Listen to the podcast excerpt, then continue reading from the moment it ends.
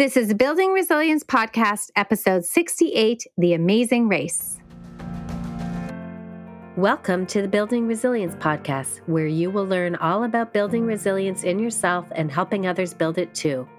Drawing from the principles of positive psychology, neuroscience, and coaching, I will help you face all the challenges and adversities that life throws at you and help you do more than just survive. I will help you thrive. I am your host, Leah Davidson, and I am a certified life coach and speech language pathologist. I will help you manage your mind, your emotions, deal with your stress and your overwhelm, and lead a more purposeful and joyful life. Let's get started. Welcome, everybody, to the Building Resilience Podcast. I am happy to have you here. I want to welcome any new listeners to the podcast. I'm so excited for you to be here. And I want to thank the people who have consistently been hanging in there, listening to me, helping this podcast grow, leaving reviews. I really, really appreciate it. And if you haven't had a chance to leave a review, I would just love it if you would be able to go over and just leave a review because that helps other people find the podcast and for the podcast to grow even more. So if you can do that, I would so appreciate it. Now, today we're going to talk about The Amazing Race. The Amazing Race has always been one of my favorite shows.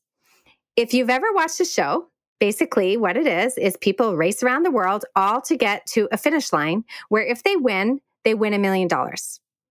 And along the way they travel they travel about 10 different countries and i think maybe about 16 different cities and they have to perform challenges along the way. And they call these challenges roadblocks and detours.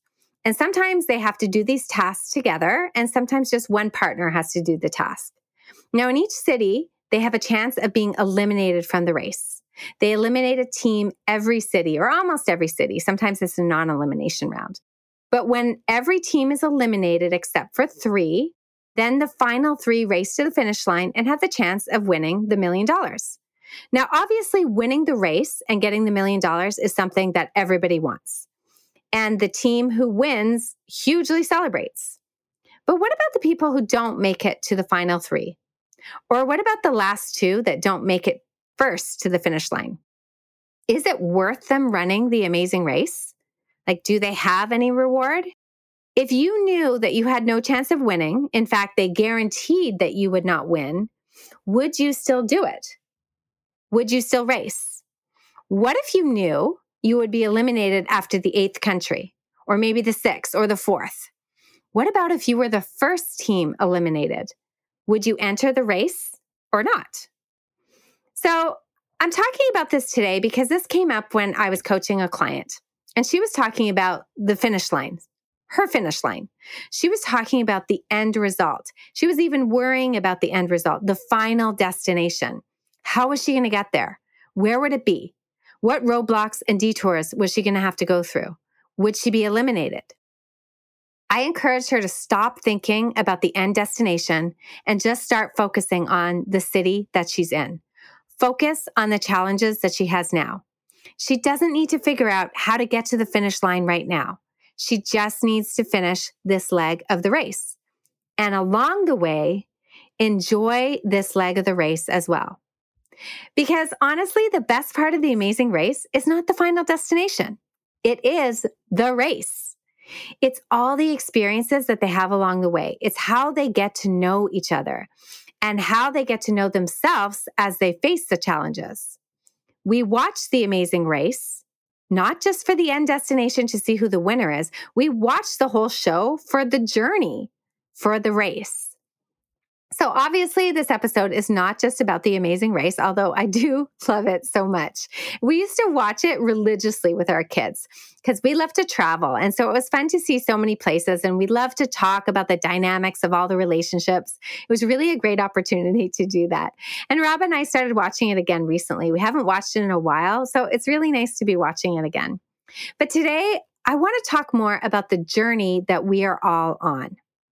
Now, a couple of years ago, I read a really great book called The Practicing Mind by Thomas Sterner, and it addresses exactly what I'm talking about in the amazing race analogy. We often talk about setting goals in life, and goals are important to set. Goals give your brain something to focus on. provide it structure and direction. So they are a good thing. We want to have goals. However, we have an unhealthy habit of making the product or our intended result the goal instead of the process of reaching our goal. We make it all about the destination instead of also focusing on the journey.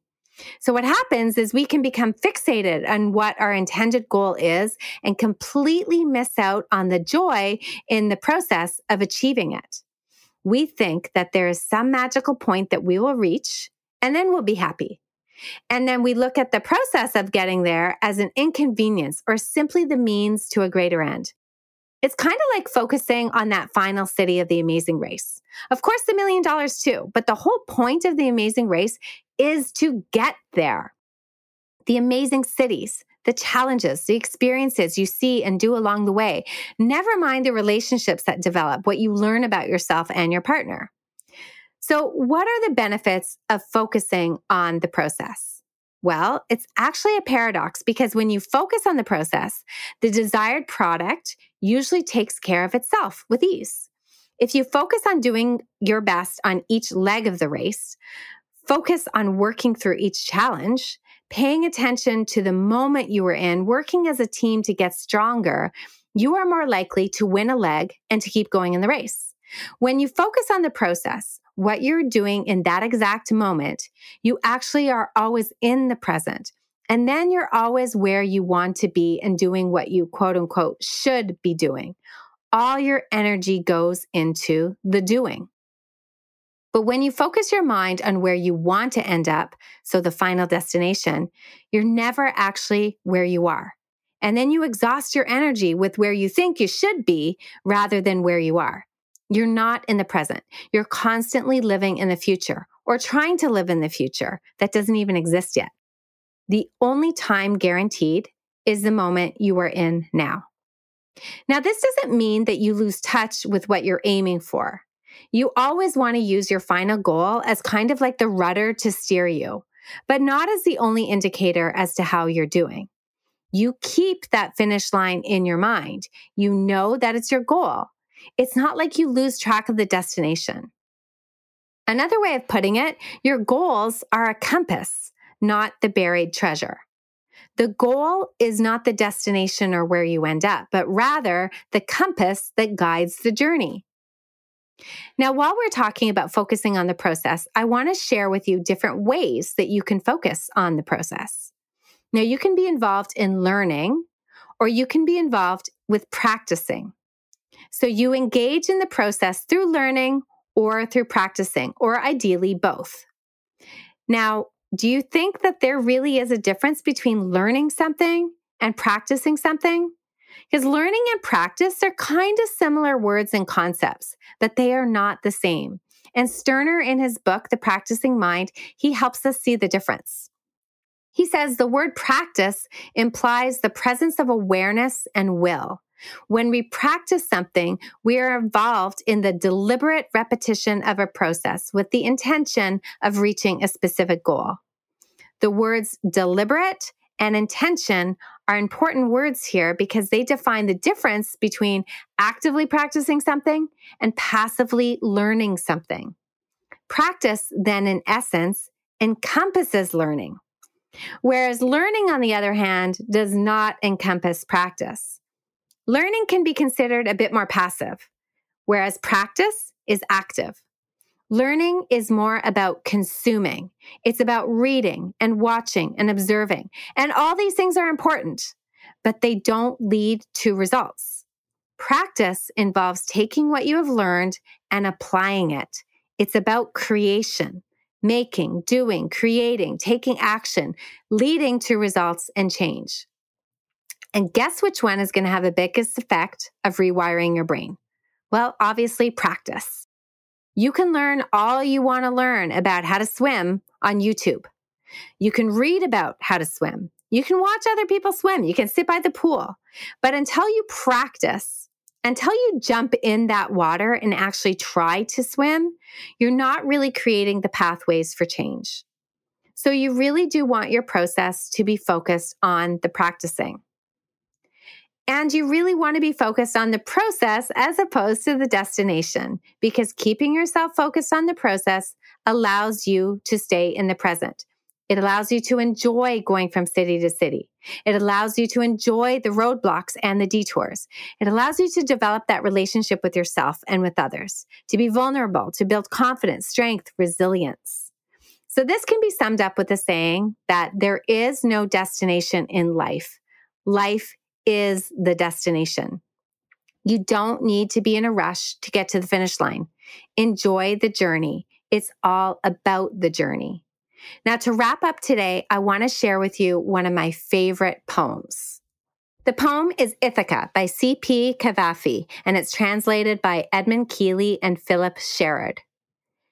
As you set out for Ithaca, hope your road is a long one, full of adventure, full of discovery. Laestrygonians, Cyclops, angry Poseidons, don't be afraid of them. You'll never find things like that on your way. As long as you keep your thoughts raised high, as long as a rare excitement stirs your spirit and your body. Laestrygonians, Cyclops, wild Poseidons, you won't encounter them unless you bring them along inside your soul, unless your soul sets them up in front of you. Hope your road is a long one. May there be many summer mornings when, with what pleasure, what joy, you enter harbors you're seeing for the first time May you stop at Phoenician trading stations to buy fine things mother of pearl and coral, amber and ebony, sensual perfume of every kind. As many sensual perfumes as you can. And may you visit many Egyptian cities to learn and go on learning from their scholars. Keep Ithaca always in your mind. Arriving there is what you're destined for. But don't hurry the journey at all. Better if it lasts for years, so you're old by the time you reach the island, wealthy with all you've gained on the way, not expecting Ithaca to make you rich. Ithaca gave you the marvelous journey. Without her, you wouldn't have set out. She has nothing left to give you now. And if you find her poor, Ithaca won't have fooled you. Wise as you will have become, so full of experience, you'll have understood by then what these Ithacas mean. So set off for your Ithaca, your amazing race. Enjoy the journey along the way. I'm happy we have met, and I hope we will meet again in another city along our journey. Have a wonderful week, everyone. Thank you for listening to the Building Resilience podcast. If you're interested in learning a little bit more about managing stress, building resilience, and leading a more purposeful life, then make sure we're connected on Instagram and Facebook at Leah Davidson Life Coaching. You can also subscribe to my weekly newsletter at www.leahdavidsonlifecoaching.com forward slash newsletter. Looking forward to connecting.